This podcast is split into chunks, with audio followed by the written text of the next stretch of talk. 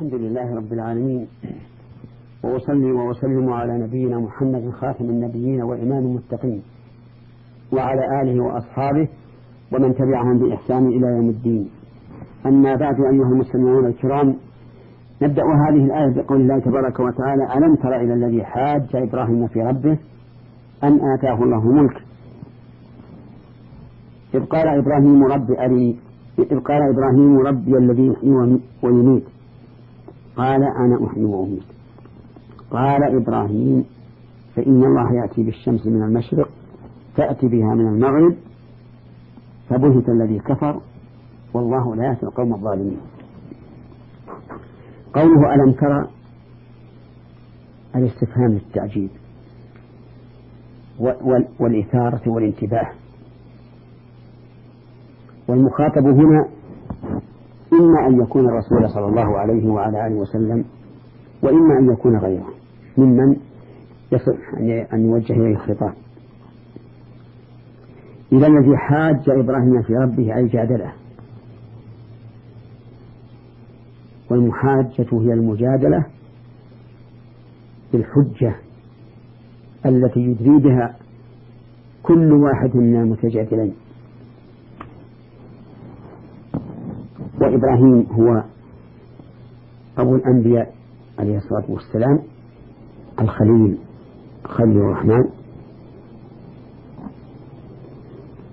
وهو أفضل الأنبياء بعد محمد صلى الله عليه وعلى آله وسلم. حاج حاج إبراهيم في ربه أي في الله عز وجل. والضمير في قوله في ربه إلى إبراهيم. لأن الرجل الآخر لا يؤمن بذلك.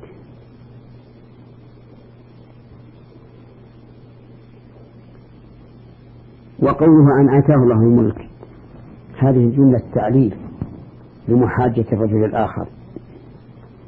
يعني أن هذا الرجل حاج إبراهيم وقال أنا لي الملك وأنا الرب. فأين ربك يا إبراهيم؟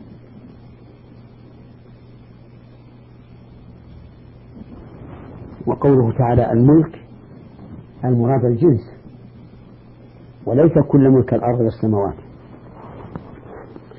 إذ قال إبراهيم هذا تفصيل محاجة إذ قال إبراهيم ربي الذي يحيي ويميت.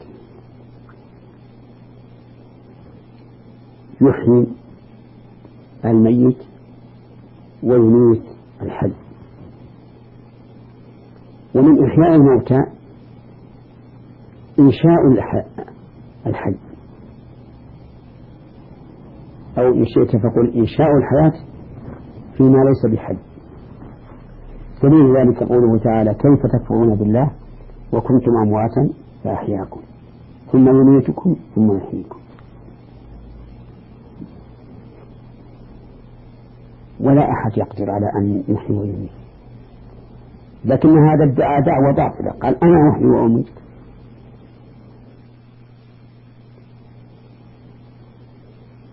فادعى ما, ما, ما ليس له. ولا حاجة أن نقول إنه أراد أنه يقدم إليه الرجل يستحق يستحق القتل فيبقيه أو يقدم إليه الرجل البريء فيقتله لا ما حاجة. هو ادعى دعوة كاذبة قال أنا أحيي وأميت. ولما كان هذا أمرا قد يخفى انتقل إبراهيم عليه الصلاة والسلام إلى الأمر الأجلى الذي لا يمكن لهذا أن يدعيه. قال له إبراهيم فإن الله يأتي بالشمس من المشرق. تأتي بها من المغرب. حينئذ ما يستطيع أن يقول آتي بها من المغرب ولو ادعى ذلك لكذبه كل أحد. فبهت الذي كفر. بهت غلب وانخذل الذي كفر. وعجز أن يرد على إبراهيم هذه البينة والله لا يهدي القوم الظالمين أي لا يهدي من قضى بظلمهم. وأما الظالم الذي لم يقل الله عليه بالظلم إلى الممات فقد يهديه. في هذه الآية الكريمة فوائد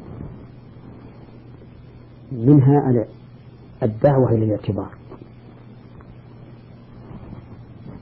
في في من مضى.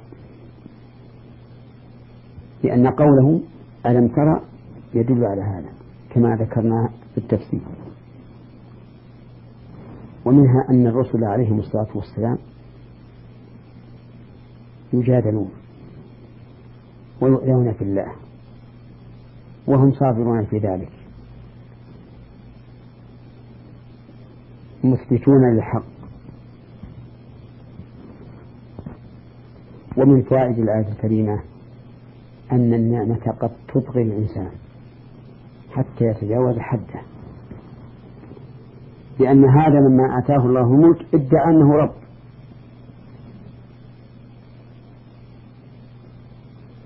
ومن فوائد هذه الآية الكريمة قوة إبراهيم عليه الصلاة والسلام.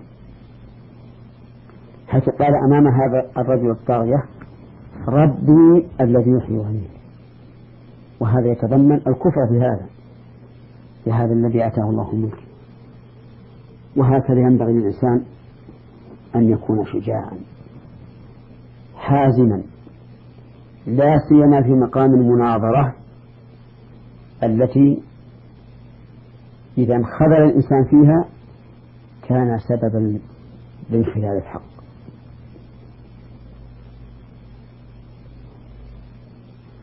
ومن فوائد هذه الآية الكريمة أنه ينبغي للمناظر المجادل أن لا يذكر من الحجج ما يمكن للخصم أن يدعي مثله أو أن يميل يمينا وشمالا.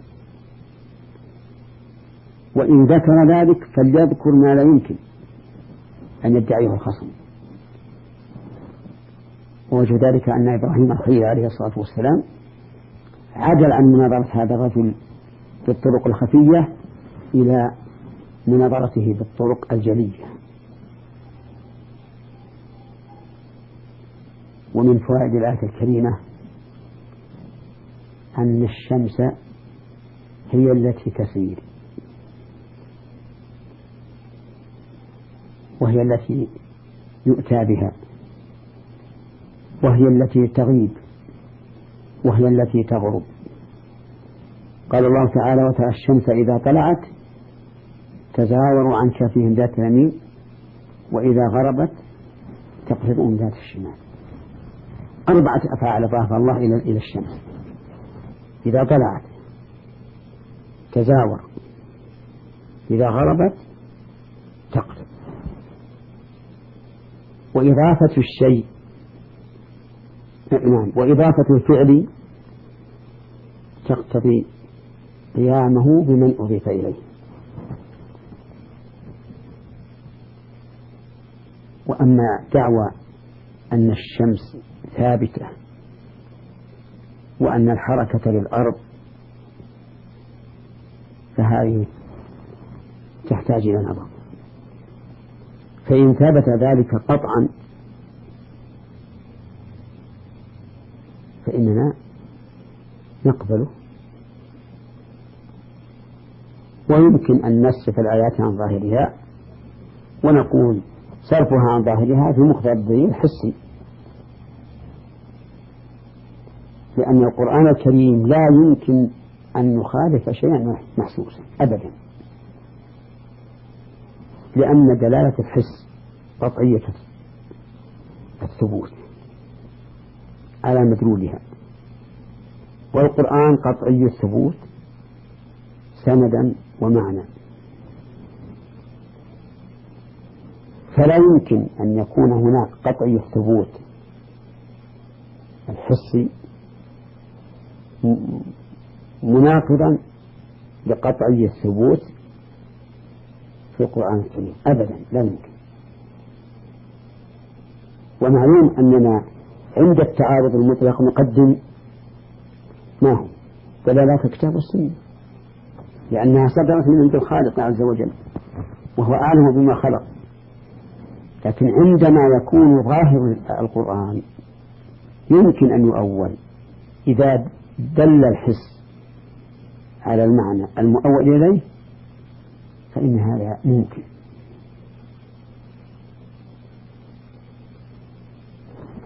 ومن فوائد الآية الكريمة أنه ينبغي للمجادل المحاج أن يأتى بالضربة القاصمة